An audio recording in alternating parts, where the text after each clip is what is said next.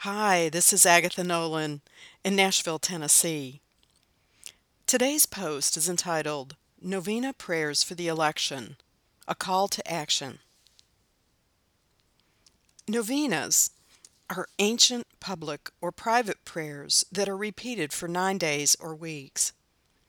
In this election season, presiding Bishop Michael Curry of the Episcopal Church has called on everyone to gather and together pray for our nation and the election.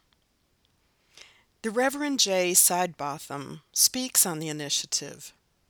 He says, In this election season, we carry out an important ministry with our prayers, making the commitment through personal spiritual practice to be present to our nation in this critical time, asking for God's grace for decisions made thanking God for the grace that we can participate in this way in our common life, and trusting that grace will help us through. First we pray, and then we vote. Please join us at 9 p.m. to 9:15 p.m. each evening, and that's Central Time, for a Zoom call for us to pray together in English and in Spanish, starting October 27th through the day after the election, November 4th. It is the same Zoom link for all sessions, and you can find the Zoom link on my website.